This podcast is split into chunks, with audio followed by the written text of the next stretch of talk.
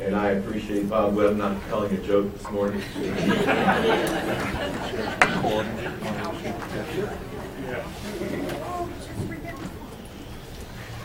well, we're going to be studying uh, the Gospel of John, chapter 17. So take your Bible and turn there.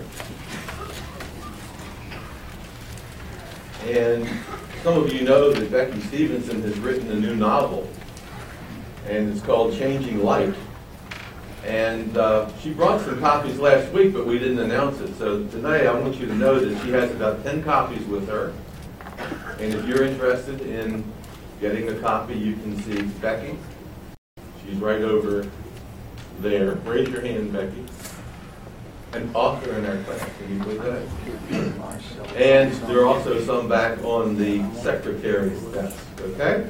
So let's go to the Gospel of John, chapter 17.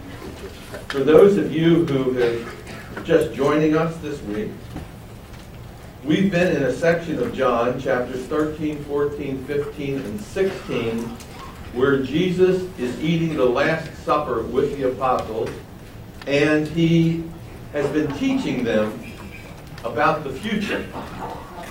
And now, before he leaves the upper room and goes into the Garden of Gethsemane, he gives a prayer. And that's what chapter 17 of John's Gospel is all about. Everything in John's Gospel, chapter 17, if you have a red letter edition, should be in red, except the first five or six words, which is John just telling us that Jesus prayed. And because it's 26 verses, what I'm going to do is I'm going to read it and just make a comment or two along the way, and hopefully you'll get the gist of it.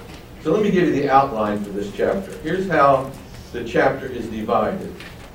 Section number one covers verses 1 through 5, and here Jesus prays for himself. Okay? Jesus prays for himself, verses 1 through 5. Verses 6 through 19, Jesus prays for the apostles. Jesus prays for the apostles.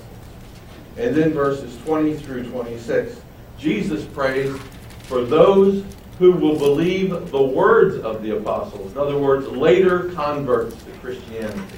Okay? So let's look at verse number one. Jesus prays for himself. Look what it says. Jesus spoke these words, lifted up his eyes to heaven. So now we get a sort of a, a, picture of how Jesus prayed. When Jesus prayed, he would just lift his eyes up toward heaven. Doesn't say he closed his eyes, he just lifted them up. And uh, remember what he said when the apostles asked him how to pray? He said, start by this. Our Father who what? Art in heaven. Here we see Jesus following his own advice, and this is how he prays. And here's what he said. Father, see, Father. He's talking to the Father in heaven. The hour has come. And when we see that phrase, the hour has come, we know what that means because John uses that several times. It refers to Christ's death and his departure out of this world. So he says, Father, the hour has come. Glorify your Son. Glorify your Son. Here's the purpose statement glorify your Son so that, in order that your Son may also glorify you. Now, this is the what of the prayer, okay? In other words, he's saying, glorify your Son in order that the Son may glorify you. That's what he says. Now, what does it mean? Okay? So, what does the word glorify mean? Well, when you go through the scriptures, you'll discover that the word glory, glorify or glory, can refer to, can mean one of two things. It can mean honor. So in this case, if you look at it that way, you'd say, honor your son in order that your son may honor you. The word can also mean splendor, a manifestation of God's splendor. So anytime you see the word glory or glorify, it's going to carry one of those two meanings. It's either going to mean honor or it's going to mean a manifestation of God's glory or God's splendor. And you have to determine the meaning based on the context. Words only have meaning based on context, right? So if I say I love it, what does that mean? It means what? I love spaghetti. What does that mean? Have sex with spaghetti? Doesn't mean that. Right? I like it a whole lot, okay. King James translates the word love as charity. Have charity towards spaghetti? See, the word means nothing in and of itself apart from what? Context. So we always have to determine the meaning of the word according to its context. So probably here it could mean, Father, I want you to manifest your splendor in your son or through your son. Or it could mean I want you to honor your son that he may honor you. So that it's one of those, okay? Now why does he want him to do that? Look at this. Look what else it says. As you have given him authority over all flesh. Look, glorify your son, honor your son, as, just as, you have given him authority over all flesh. Now, Jesus has been given authority over all flesh, meaning all people. If he's been given authority, that means authority is delegated authority. If I give you authority to write a check in my name, guess what? I'm delegating you the right to do that. You're acting on my behalf. Jesus acts on God's behalf. He's been given authority over all flesh. Now, the amazing thing is, in the Roman Empire, Caesar claimed to have authority over all flesh. And he claimed it was given to him by Zeus, or Jupiter, the head god of the Roman Empire. And Caesar was Jupiter's representative on earth. He had authorization to rule the world. He had a manifestation, the manifest destiny to rule the world. He was his agent. And so when Jesus says, All authority has been given to me, this is a challenge. This is a political challenge against Caesar's authority. And you have to determine who has authority over your life. Does the government have authority over your life?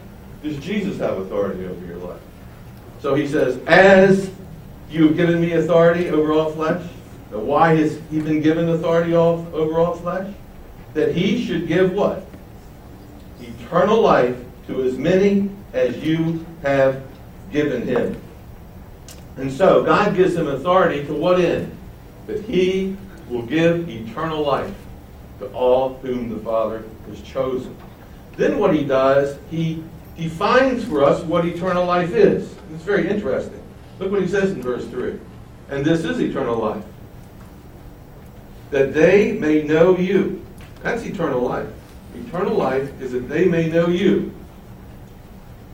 The only true God. Now, there are other gods, but they're not the true God.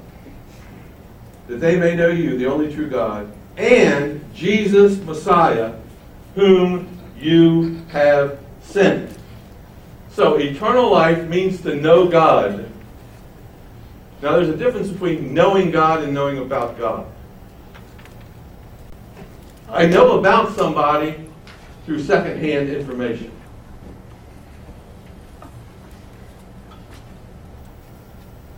Somebody tells me about their golfing partner. I know about that golfing partner. I don't know the golfing partner. To know somebody means to know them firsthand, to know them intimately. Firsthand knowledge of God is based on information. It's really important that you get this. I'm a teenager. I see a girl across the room. I want to get to know her. What do I have to do to get to know her? I can talk to her friend, but then I only know what? About her. But to know her, what do I have to do? I have to talk to her. I have to get information. I say, what's your name? Sally. Where do you live? Main Street. What grade do you in? And now, guess the more information I get, the more I know her. That's how you know somebody. So when you were dating, just think what you did with your the person who's your spouse now. How did you get to know them? Well, you hung out with them, conversed with them, you observed them. See? So this is eternal life, to have this intimate relationship with God through information that we have about God because of this relationship. So that's eternal life, verse 3, that you may know the one true and living God and the Lord Jesus Christ, whom you have sent. Now, we know these two, God and Jesus Christ, right here through a word that He has given us. This is God's word. If I want to know God, I speak to God. He speaks back to me. Here it is. Here's what he tells me about himself. This is how I get to know him. This is how I get to know Jesus Christ. I'm actually reading the words of Jesus Christ right here, aren't I? Am I getting to know Jesus better by reading these words? I get to know how he prays. I get to know how he thinks. I get to know that he looks up into heaven. I, I, I'm learning about Jesus. I'm establishing this closer relationship with Jesus just by reading his words right here. See? So the Jews knew about God. They prayed to God. They prayed to God in the Old Testament. But they didn't know God as a father. It was through their observation of Jesus' relationship with God as a father to a son and a son to a father that they begin to understand that God is a father. And last week we discovered that Jesus said, Once I leave, you will be speaking directly to God as your father. And so this is what Jesus is praying about right here. He's saying, This is eternal life, that they may know you, the true God, and Jesus Christ, whom you sent. Now look what he says. I have glorified you on earth. Which could mean I've honored you on earth, for example. I'm not going to say that every time we see the word glorified. You can just figure it out. I've glorified you on earth. I have finished the work which you've given me to do. This is how Jesus has glorified or honored God. He finished the job that God gave him to do. Now look at verse 5. And now, O Father, glorify me together with yourself. Now, might mean, give me your splendor. With the glory, meaning the same glory which I had with you before the world was.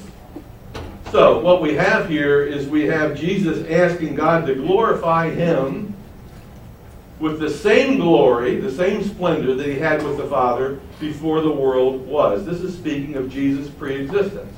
Jesus if you would have seen Jesus before he came to earth, you would have seen the magnificent glory, splendor of God. But when he came to earth, he took on flesh, and God's glory and splendor was hidden behind that human flesh.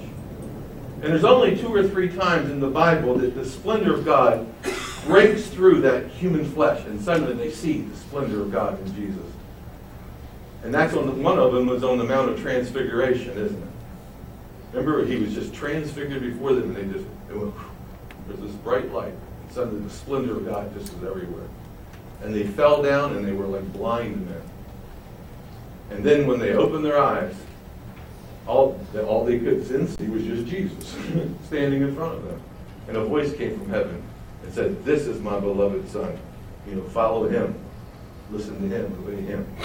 So what we have is Jesus' prayer for himself. So the prayer is what? Glorify me. Honor me. Give me the splendor that I had before the world began. Jesus' prayer for himself. Now, Jesus' prayer for his disciples, beginning in verse 6. I have manifested your name to the men you have given me out of the world. I've manifested your name to the men whom you've given me out of the world. Now, how did Jesus manifest God's name? Uh, probably through his, his words, probably through his deeds. He made God known. When you say name, I manifested your name, what does it mean? I manifested your name. If I say George Washington, I've just manifested his name. No. Now, when I say George Washington, what do you think about? President. Never told a lie, right? all the things about George Washington. His name represents his character. It represents his personality. It represents him. Allen Street. Some of you say, oh, no, not that guy. Right? Others of you, but it means something to you. Name represents the person's character, okay? The person's individuality and personality. Jesus manifested God's character. How did he do that?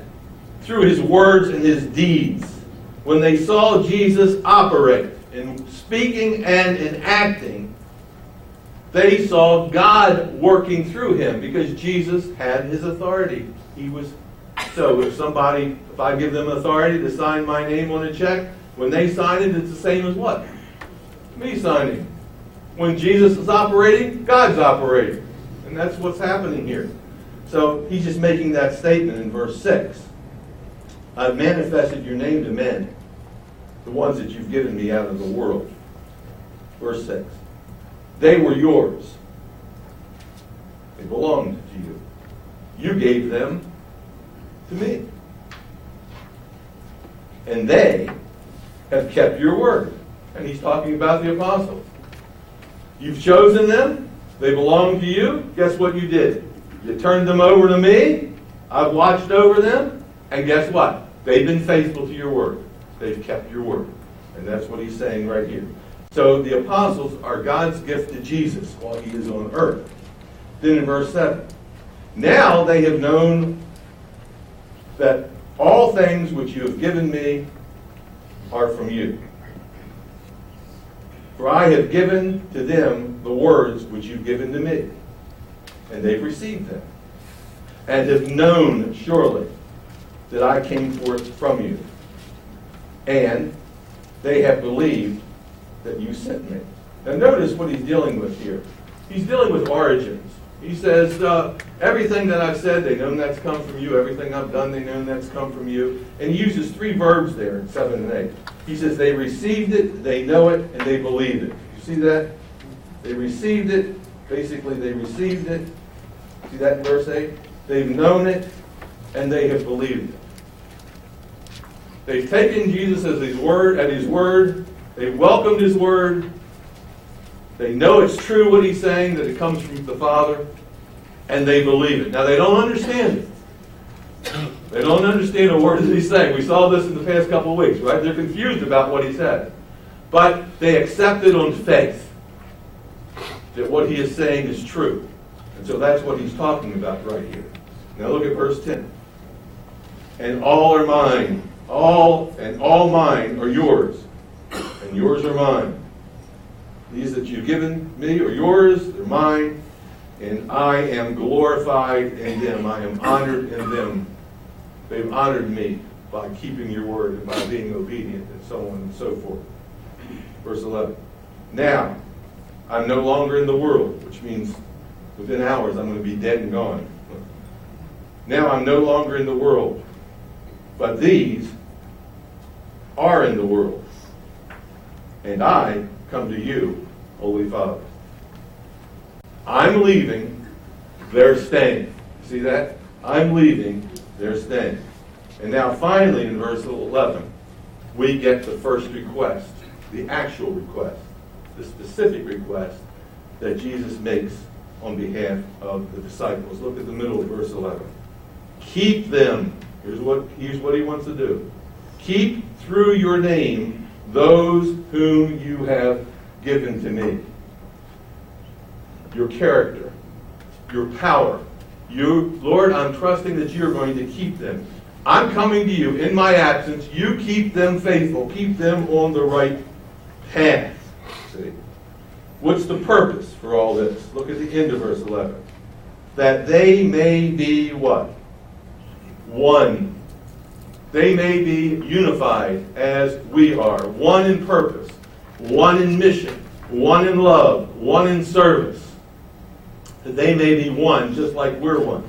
Not uniformity.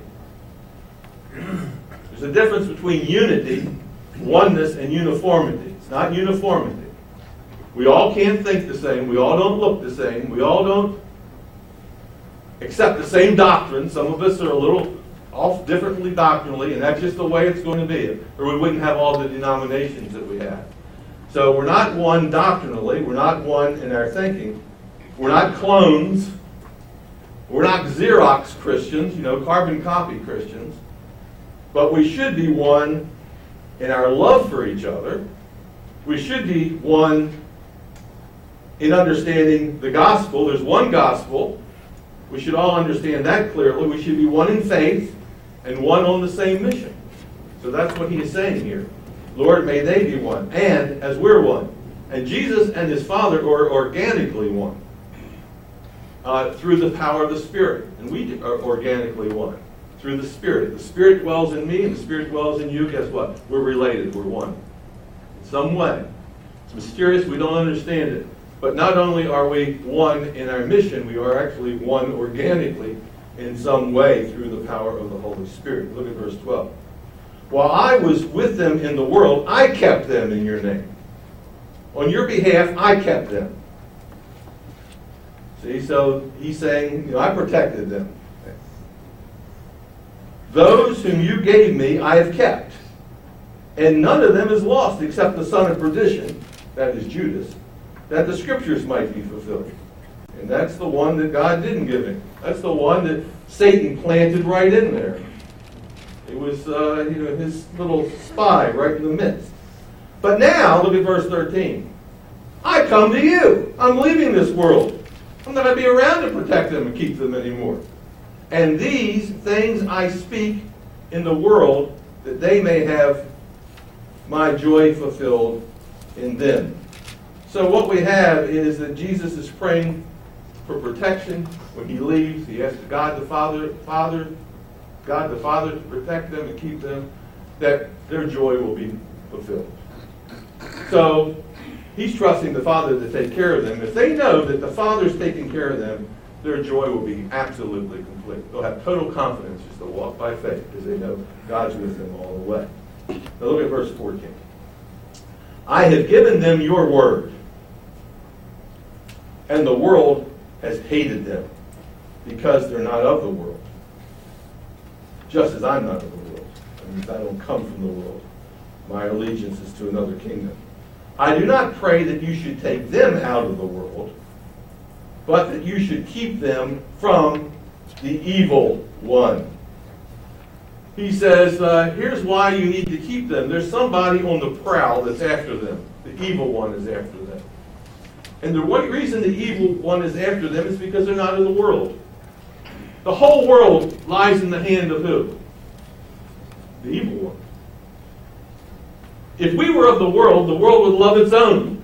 But we're not of the world. That's not where our allegiance is. Our allegiance is to a different kingdom. So guess what? Someone's on the prowl after us, isn't it?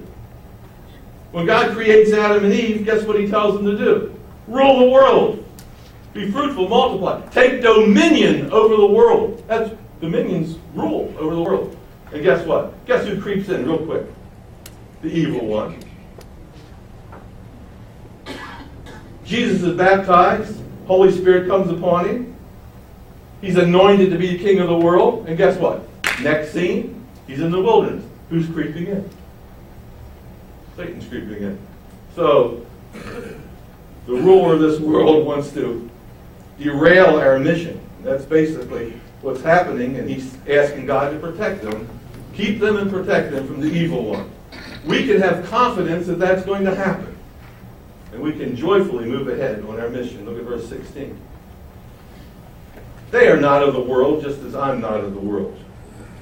And that's just simply sort of summarizing that statement.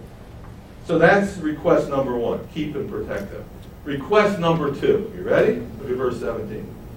Sanctify them, which means consecrate them. Uh, make them holy, can be translated that way. How do you do it?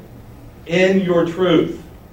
Make them separate. Word can, be mean, can mean separate. Separate them for your truth, for the gospel. For your word is truth. And so they're going to be on a mission. They need to be consecrated for the mission. They need to be holy for the mission. They need to be separate from the mission. They need to be sanctified. And who has to do that? God has to sanctify them. Can't sanctify myself. So God consecrates me. He gives me the Holy Spirit. It's in a sense that if I were going to consecrate somebody and I were a bishop in the Episcopal Church, I would walk up to them and lay my hands on them. I'd consecrate them, wouldn't I? Who's going to consecrate the apostles? God is to consecrate the apostles. He's bestowing the Holy Spirit on them. He's making them holy. Does that make sense to you? And he does it through the Word. He doesn't literally put his hands on you, but he's given us a Word that keeps us true on the true path. So we don't veer one way or the other. The reason for the consecration, look at verse 18. As you sent me into the world, guess what? I've sent them into the world. they have a mission to accomplish. Once I'm gone, they have a mission to accomplish. Therefore, they need protection. They need consecration. And that's what he asked God to do. Look at verse 19. And for their sakes, I sanctify myself, that they may also be sanctified by the truth. Jesus sets the example. Uh, he's kept himself holy, and guess what? He'll keep himself holy all the way to the end. When he walks out of this room, he's going to go right to the Garden of Gethsemane. And guess what? There's going to be an old whisperer there. You don't have to die. But he'll stay consecrated. He'll stay holy. He'll stay focused. He'll stay separate from the world. He will complete the mission that God gives him to do. And he sets the example, therefore, for us. Verse 20. We get into this where Jesus starts to pray for the other believers. Look at the other believers, other disciples. Prayed for himself, verses 1 through 5, for the apostles, 6 through 19, and now he prays for others, verse 20. I do not pray for these alone, these 12 alone, but also for those who will believe in me through their word. He prays that we will, too will be consecrated, that we too will be protected. Who will be? Those that are converts of the apostles.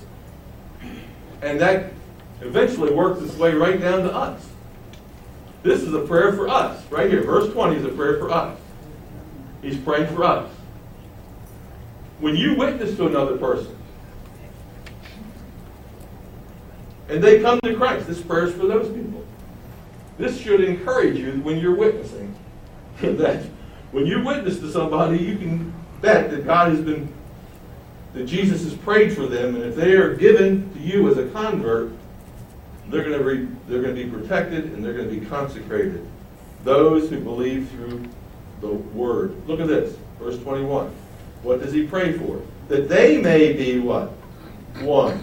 See, that they may be one. Not just the apostles, but they may be one. As you, Father, are in me, and I in you. And this is, you know, if, we were, if you were with us in the other chapters, we know this deals with the Holy Spirit and giving us the Holy Spirit. And we are in Christ, and the Father's in us, and vice versa. That they may be one. For what purpose does God want us to be one? Look at this. That they may be one, as you, verse 21, are in me and I in you, that, so that, in order that they may be one in us, that the world may what? Believe that you sent me. The world will believe in Jesus, that Jesus is God's authorized representative and the king who has all authority over all human flesh, and they will submit to him when they see us being one, when they see unity. When the world sees the church dividing and fighting, they laugh at Christianity. But if the world sees that we're one and unified and not fighting with each other, they'll sit up and take notice. And this is one of the great tragedies, I think, in our time, is that there's not unity in the church. You know, we don't have to agree with Presbyterians, we don't have to agree with the Episcopals on these finer points of doctrine, but guess what? We're one in Christ. We have, should be on that same mission. We should be caring for people. We should be cooperating, should be working together. I can't tell you the number of groups that have divided over crazy things. And when the world sees us divided, guess what they say? They're just a bunch of hypocrites. But when they see us working together, doing things selfless, selflessly, they sit up and they take notice. So we need to be different. Because if we're not different, the world recognizes it, and it will be no difference to them. Why would Christ? Why would they come to Christ under those circumstances? Look at verse 22. And the glory which you gave me could mean honor or splendor which you gave me. I've given them that they may be one, just as we are one. If it means God has given us the Spirit which enables us to be one, on mission and in his will. That could mean that or something like that. It's just impossible to tell exactly what he means by those words, but he wants us to be unified. Look at verse 23. I think it's through the power of the Holy Spirit that all this happens. It's when we operate according to our own desires and flesh that we're always divided, right? But when we're in touch with the Spirit, then we're united.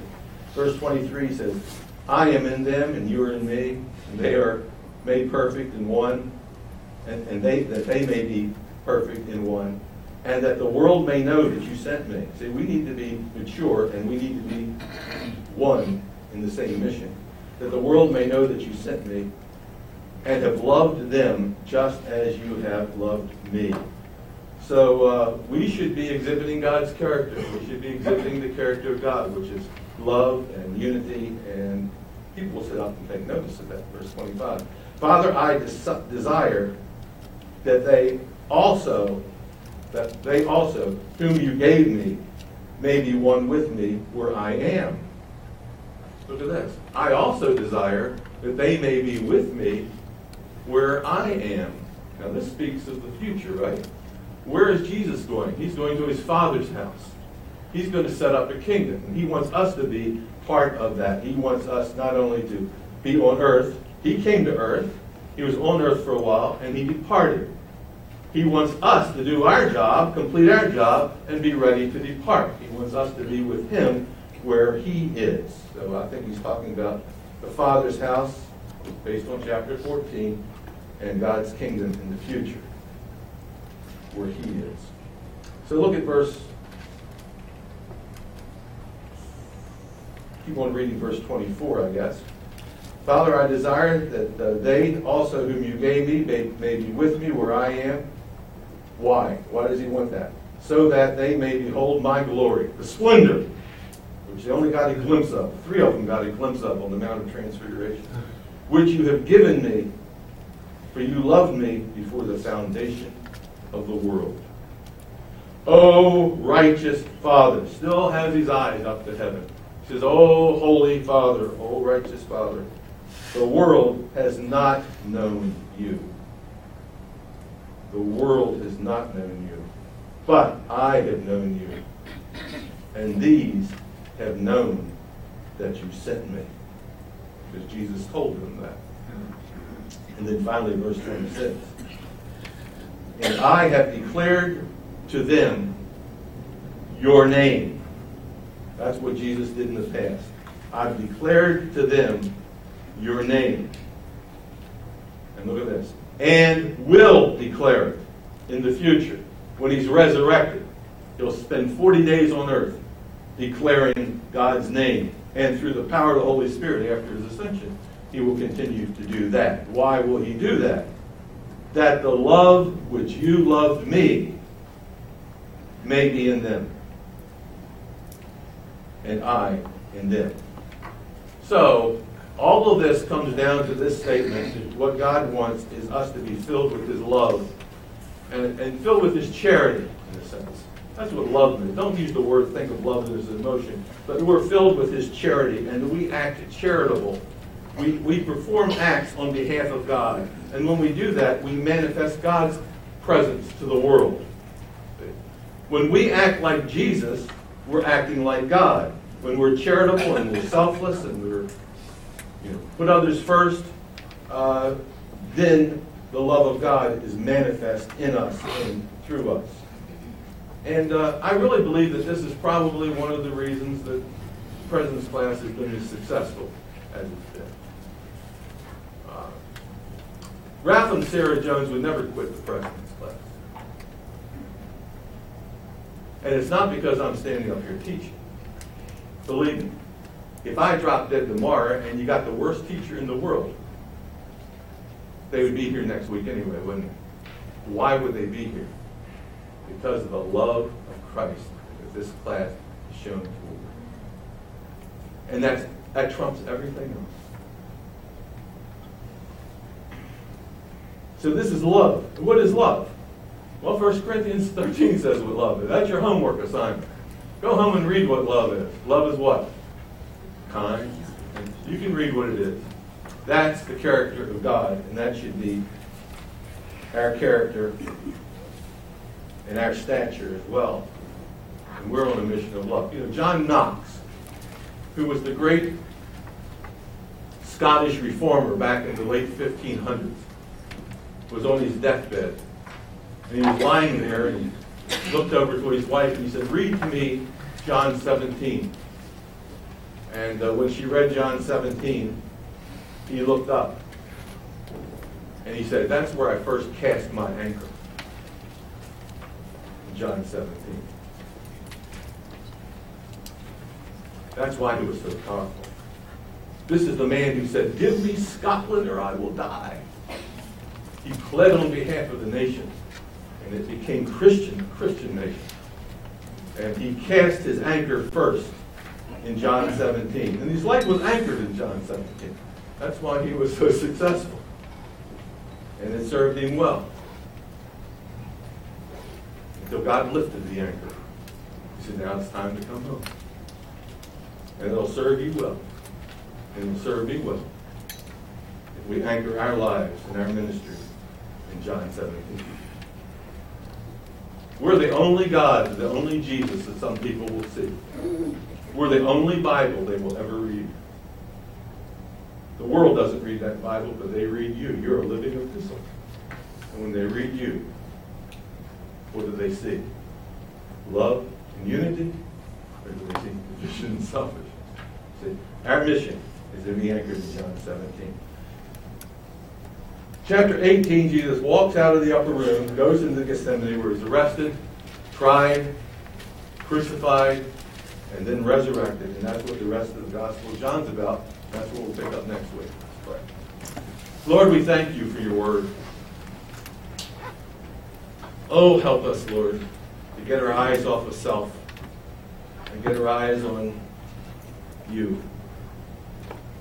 We know the Father because we know you. When we see you, we see the Father. We see what he's like. We see his kindness. We see his generosity. We see his charity. We see his power manifested. We see one who steps in for those who are disenfranchised and disadvantaged and hurting and rescues them and saves them from their condition. Oh Lord, we want to be those kinds of people. We think of the people in this world who have, have nothing. Who will stand with them? Who will stand and help them? Think of uh, Kathy and her work. We think of the the work of the people, Lord, who were saving uh, unborn babies. That's the work that you've given us to do. Help us to be with the disadvantaged, the marginal, and the disenfranchised. And may we be Christ to them. In his name we pray. Amen. Thank you.